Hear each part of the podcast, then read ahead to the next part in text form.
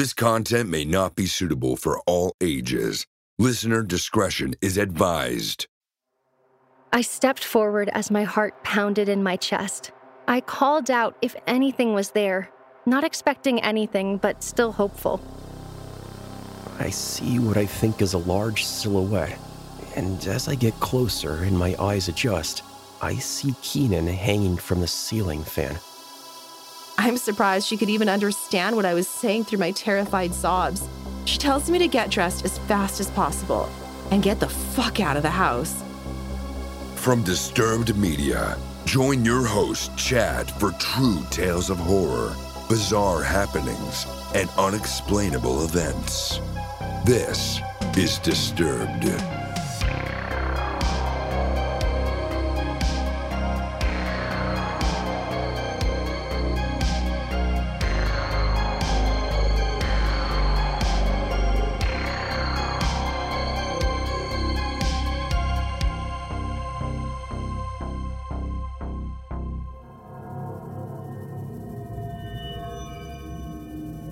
This episode is sponsored by Wondery's Generation Why podcast, where hosts Justin and Aaron dig deep for answers on crime and unsolved murder cases, breaking down theories, looking at forensic evidence, and discuss their opinions on the most perplexing cases. Listen to Wondery's The Generation Why podcast on Apple Podcasts, Amazon Music, or listen ad-free by joining Wondery Plus in the Wondery app. Welcome back in, everyone, and thanks for joining me. Today, I'm bringing you four true horrifying tales and a listener voicemail that will show you how real things can get. So sit back and listen close as we dive into the horror. We open the show with an email submission from Hannah, featuring voice work by Danuta Marie, and we try to reconcile the experiences in the house. I've been deciding for some time now whether to share this, but I've been listening to Disturbed for quite some time, and I love the podcast. After thinking about it for a couple weeks, I've decided to share my experiences. For starters, my name is Hannah, and this story happened to me about 10 years ago when I was 11. My family consists of my parents, my older sister, and then my younger sister.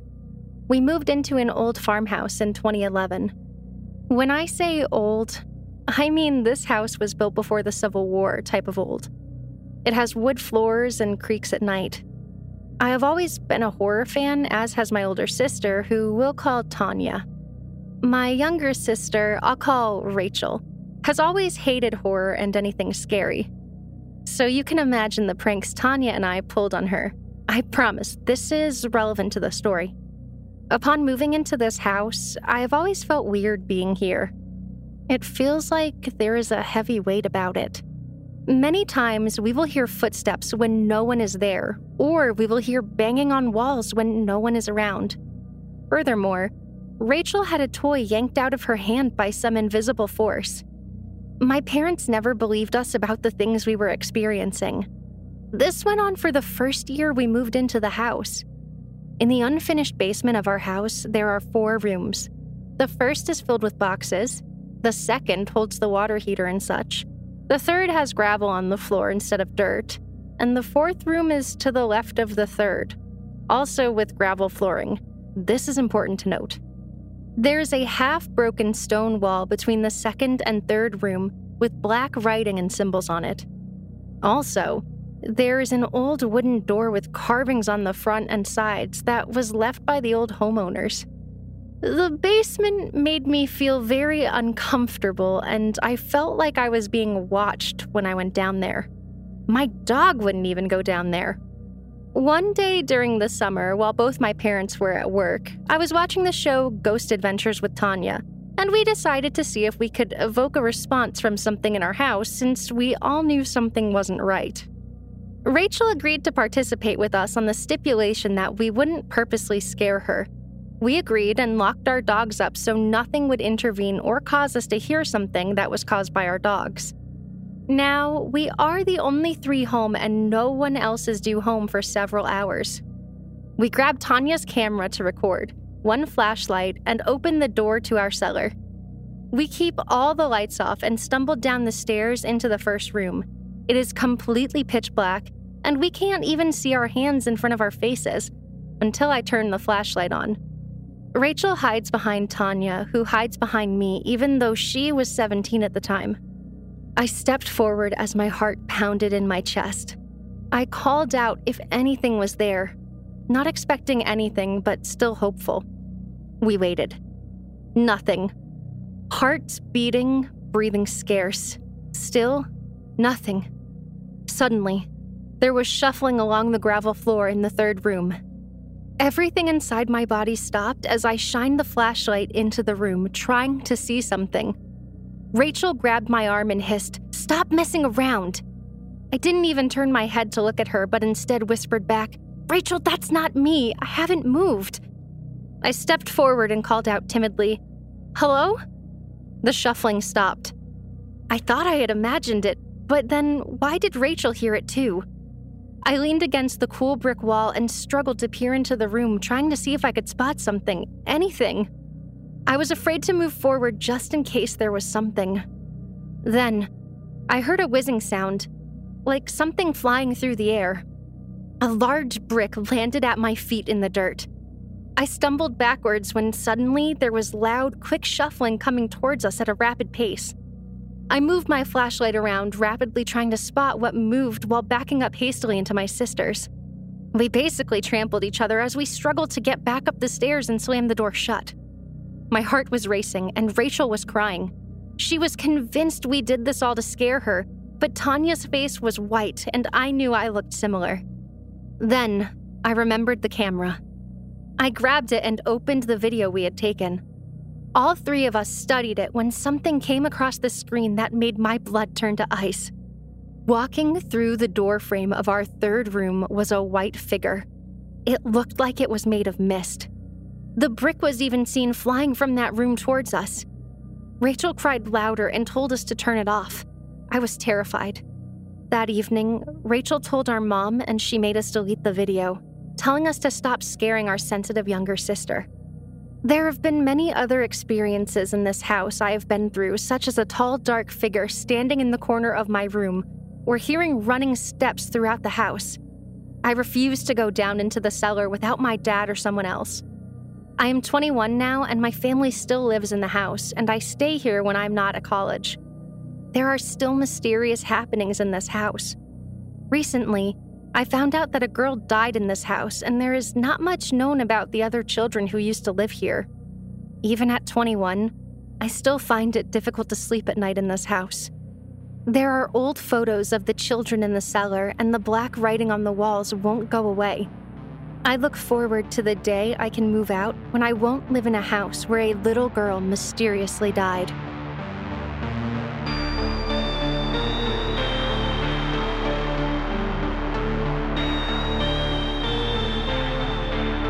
Are you listening alone?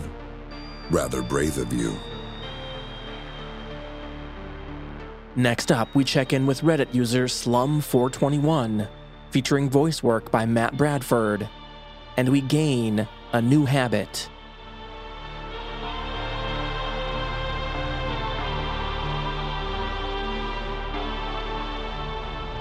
From when I was about 11 to 14 years old, I had a best friend named Spencer. Now, Spencer had a decent sized family and a big house. We hung out practically nonstop outside of school. Now, he was homeschooled and I was in public school, and during the summer, I practically lived at their house. Now, Spencer had an older brother named Keenan.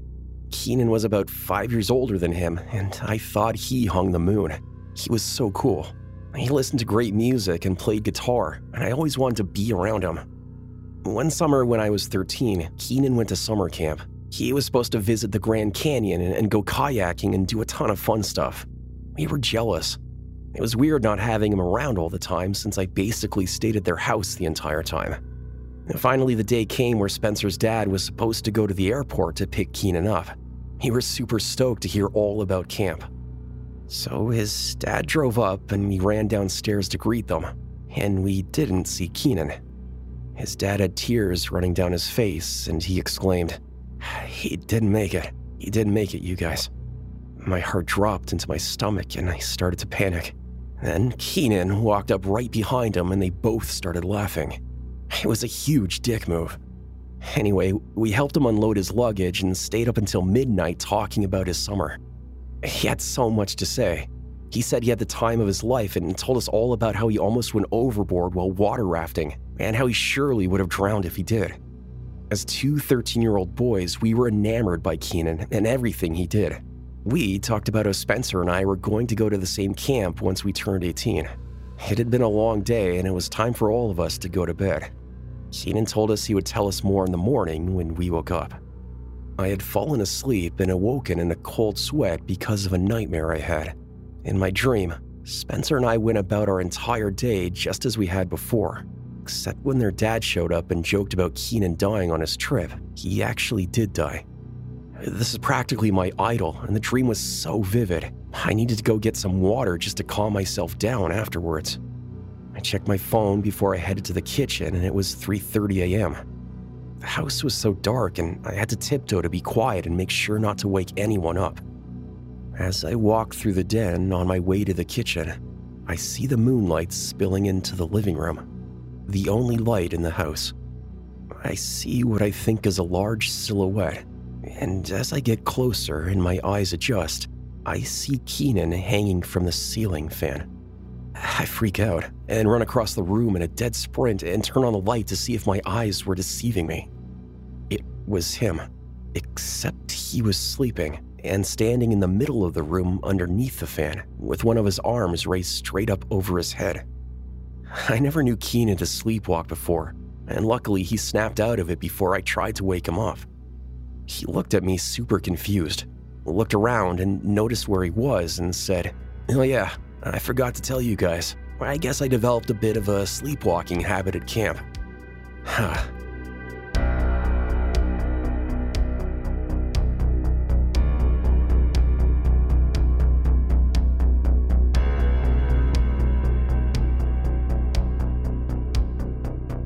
Want to listen to Disturbed ad free? Of course you do.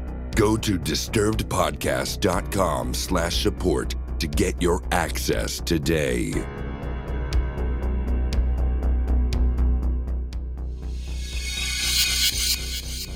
Disturbed is brought to you by the Generation Why podcast. Now, this is a podcast that I've really been getting into during the pandemic, and for good reason. Hosts Justin and Aaron do such a fantastic job digging deep for answers to cases of true crime and unsolved murders. Now, what I believe that really sets them apart is their attention to detail. A lot of podcasts out there you listen to will just read off a Wikipedia page about a murder case, and that may be fine for some, but real true crime fans want the important details and all the facts. In addition to that, Justin and Aaron give their own perspectives and aren't afraid to say what they really think. They also ask the hard questions and take different perspectives that the listener will really appreciate. Take, for instance, the case of Lori DuPont. This is one I just finished listening to, and it absolutely infuriated me. Lori was a well respected 37 year old nurse and single mother. She would go on to meet a physician named Mark Daniel at the hospital where they both worked. The two of them would hit it off and begin a secret relationship because Mark was still technically married. But after not too long, the romance cooled, and Mark would start harassing Lori at the hospital. As it turned out, Mark had a history of dating and being abusive towards nurses. Lori would file a restraining order, but before a judge could issue it, Mark would enter the hospital with a military sword and commit an unthinkable crime. And I cannot even begin to tell you how upsetting this is because of all the avoidable failures along the way. Time and time again, the hospital and people in charge of keeping a safe work environment would fail Lori. The way this episode is presented is really well done and walks you through everything Lori had to go through. It's honestly a must listen episode. Listen to Wondery's The Generation Why podcast on Apple Podcasts, Amazon Music, or listen ad free by joining Wondery Plus in the Wondery app. My name is Bill Huffman, and I am a former Cleveland news producer, and I am now the host of the podcast Who Killed. I began the show focusing on the unsolved murder of Amy Mihaljevic, and now each week I explore a different case with a focus on some of the victims who don't get the attention they deserve. I have a deep catalog of over 225 episodes, so there is a guarantee there will be something for you. Who Killed is an evergreen podcast Killer Podcasts, and Slow Burn Media production. Subscribe today wherever you get your favorite shows. 24 hours ago, I found out the person that I'd been dating and seeing for the last six months is a con man. That is my sister Emma. Andrew Tonks's lies had been so convincing, she'd invested $300,000 with him. However, the tables were about to turn on Andrew. What he didn't know was that Emma had discovered his real identity. But to get any chance of justice, Emma had to act like it was business as usual. Coming up in this series, and that's when murder, all this stuff goes through my mind. I'm really, really scared. I'm assuming Sarah has watched too much Netflix and figures I've been defrauding you. Couldn't be further from the truth. That's what this was a real life story that seems so unbelievable, but it was actually true. A true story that all starts with one simple swipe to the right. I'm Sarah Ferris. And I'm Emma Ferris, and this is my story Conning the Con.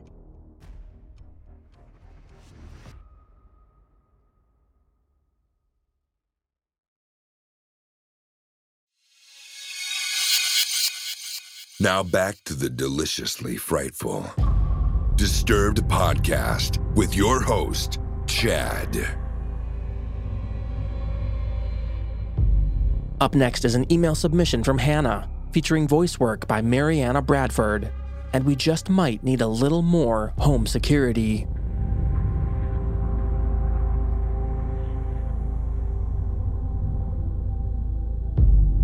I was a junior in high school at the time, 16, 17 year old typical rebellious teen with an older 18 year old boyfriend who had his own apartment.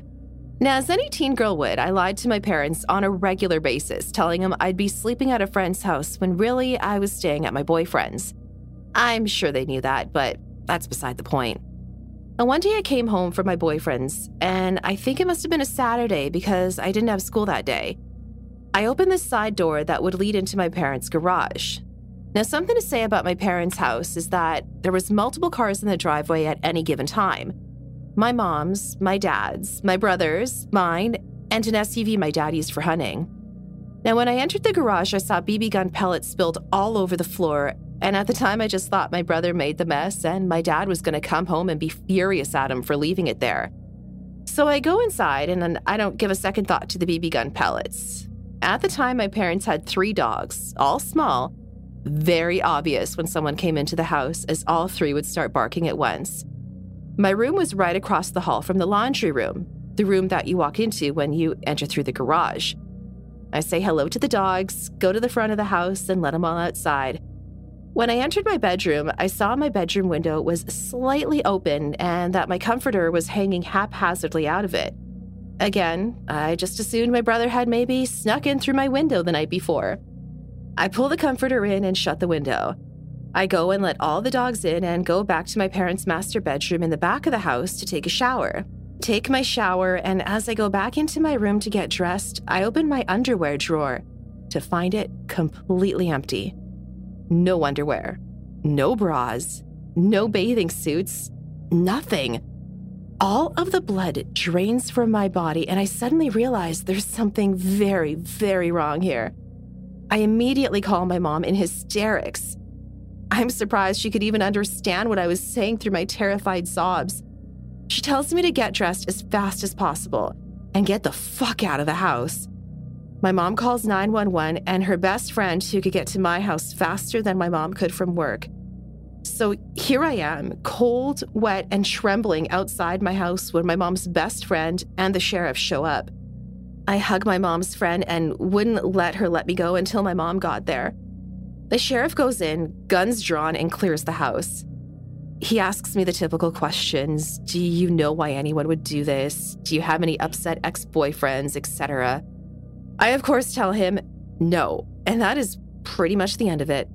My mom takes me to get new bras and underwear that night and lets me stay the night at my boyfriend's apartment just to feel safe.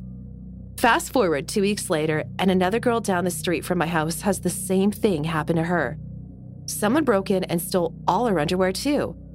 Two more weeks go by, and a girl that lives off of a rural road, the kind that you would really need to know where you are going to get to, and the same thing underwear stolen, along with some jewelry. Come to find out, this asshole's father finds the jewelry and calls the cops to report it. As they're investigating, he admits that he broke into our homes and stole all of our underwear. They go to his mother's home, which, mind you, is three doors down from my house, and they find all the underwear in a duffel bag, which means that this guy was watching my house to see who drove what car and when the best time would be to execute this plan. Mind you, my father is an avid hunter and a butcher by trade. I can't imagine what would have happened if this man broke in while we were home. Or what could have happened to me if I were home alone when this happened. From what the police told my family, he had a drug dealer at the time request for women's underwear as payment for drugs. Yeah, you got that right. Used women's underwear for drugs. The cops asked if we wanted our stuff back, uh, and learned quickly that all three of us wanted nothing to do with any of that. I can't remember exactly what happened, but he did go to jail for this. So, needless to say, I'm a little uneasy now as an adult being home alone. I check every window, every door, look under every bed, and check behind every shower curtain.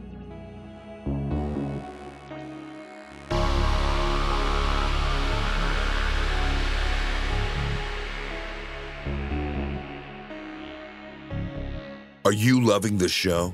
Let us know with a positive rating and review. In return, we'll help you hide the body.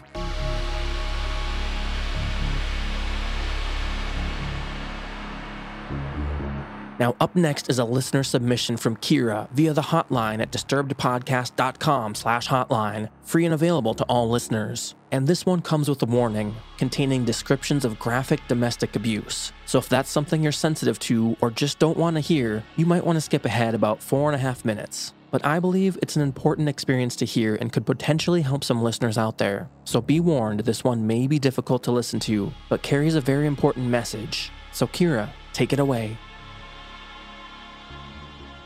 I've been a listener for quite a while and really like your show. I don't really know if I count because it wasn't so much creepy of a story, but it was scary for me. And I mean, like date daylight type stuff, like Keith Morris- Morrison should have popped out of the corner.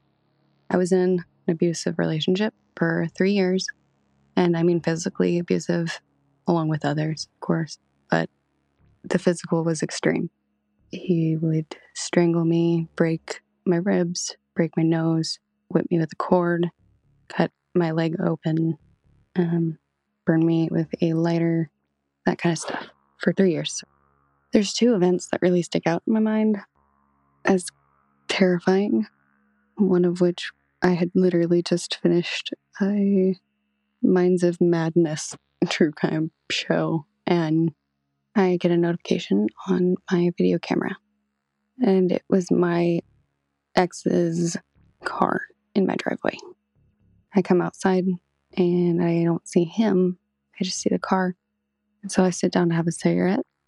And sure enough, he comes up to me and starts strangling me, pulled me into the house, and brutally attacked me, almost killed me. And at one point, I was so tired of the torture that I, I begged for him to kill me. The other one that stands out is back in June. I had broken up with him. I was at a movie theater and he said some things that made me think, okay, he's going to break into my house. So I went home and I didn't see him. I was out on the street. And then all of a sudden, out of nowhere, people around in broad daylight, he puts me over his shoulder and starts dragging me to my house. I kicked him off, or me off, I guess, but ran back to the street and he grabbed me again, dragged me to the stairs, up the stairs, got into my house, and then pulled me by my hair while beating me. I mean, my face. He was hitting my face, he was hitting my body, dragging me by my hair. I thought he was going to kill me. I thought to myself, if you are going to do this, I'm going to make sure you don't get away with it. And so I scratched his face as hard as I could. He spit on my face and rubbed it in, and then continued beating me until I told him that he was going to kill me. And for some reason, I don't know if he got tired or bored, but he kicked me two times one in my side and one in my back and left. Just like that. Police were going to charge him with attempted murder, kidnapping, false imprisonment, and battery, but they dropped the charges. And yeah, I never really recovered from that. I looked like I had gotten into a car accident. But now I try and share my story where I can to help other people who go through this kind of stuff feel understood, not so alone, I guess. And I'm a strangulation expert at a domestic violence center, so I'll take the good, but there's no fear like looking at the person you love while they kill you.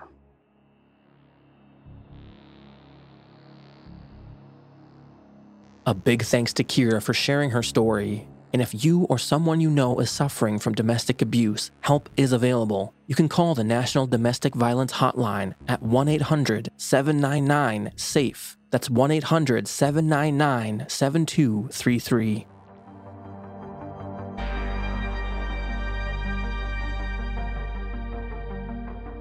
And we finish up with an email submission from Cheyenne, featuring voice work by Nicole Doolin.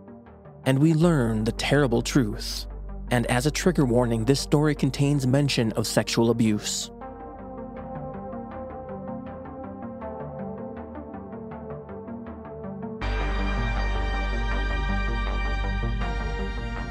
I live in a small town in northeast Ohio, and this was back in 2017. I was 20 years old, and my daughter was about six months old at the time. Me, my daughter, and her father, my now ex, had just moved into a new apartment. It was a big house that was cut into four apartments. There was a hallway both upstairs and downstairs that went from the back of the house to the front, that split the house right down the middle. There were also porches out back, upstairs and downstairs, and the upstairs had steps leading up to theirs. This is important, I promise. We moved in around April of 2017. We lived in the bottom left. The bottom right was empty. The top right had a woman, her fiance, her two young daughters, ages seven and nine, and her youngest, a son, age five. And the top left apartment was an older man, who turned out to be the father of the man in the other upstairs apartment. Me, my boyfriend, and the guy that was living with his fiancee and her children all eventually introduced ourselves. He was a very friendly guy.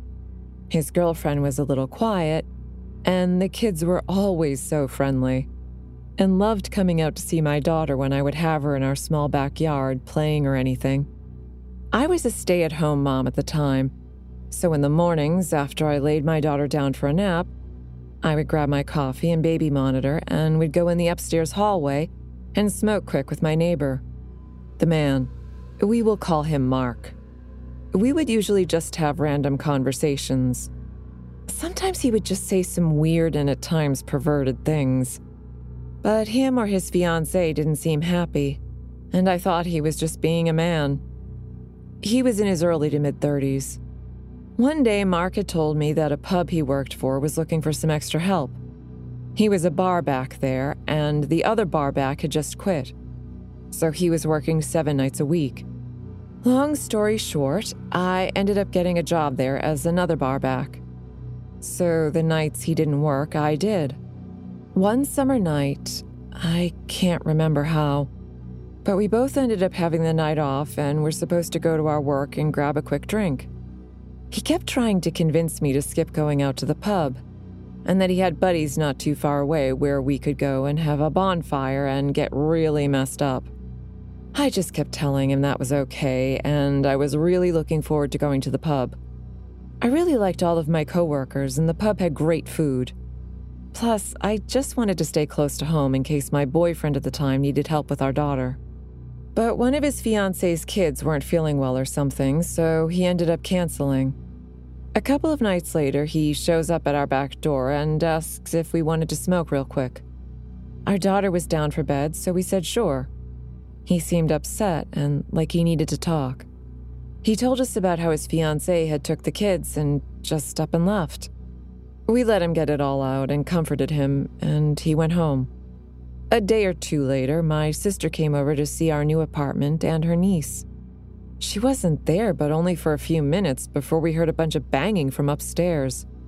We stepped out front to see what was going on and saw the detective unit in hazmat suits breaking down our upstairs neighbor's door. Yes, Mark and his fiancées. We saw them carrying out stuff from the apartment, and not soon after, my sister had to take off. Then my phone rang. It was my manager at the pub. She asked if there was any way I would be able to come in because Mark had just been arrested. I got ready and went into work. My first question what the fuck's going on? My boss said there was a huge investigation going on, and all he can say is, quote, the bastard should hang. A couple weeks go by, and the story is finally out. He had been trying to buy roofies online, more than likely to use on his coworkers at the bar, myself included. My first thought went to the night we were supposed to go out drinking, and how he kept trying to get me to go out to his buddies. But when I declined, he ended up having to bail. But that wasn't all. And as a mother to a beautiful little girl, this breaks my heart to say. He had been raping his fiance's two daughters, and possibly the son as well. He got 20 years in prison, 10 years for each of the poor girls. I thank God every day that I am a protective mother and never let him babysit my girl, like he also always used to offer. But one question that still haunts me, though his fiancee was also a stay at home mom and a rape victim from when she was younger. There's no way she didn't know. And I believe she should be in prison as well. But to the poor children, I am so sorry you had to go through everything you did. And I hope you are safe now. But to the mother, and especially Mark, I hope we never meet again.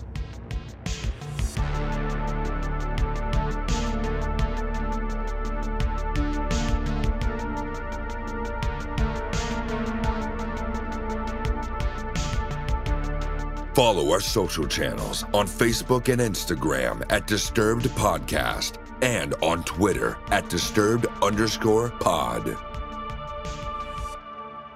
If you'd like to get your story on the show, you can find all submission options available at disturbedpodcast.com. Share your thoughts on the show or your own experience through our hotline at disturbedpodcast.com slash hotline, free and available to all listeners.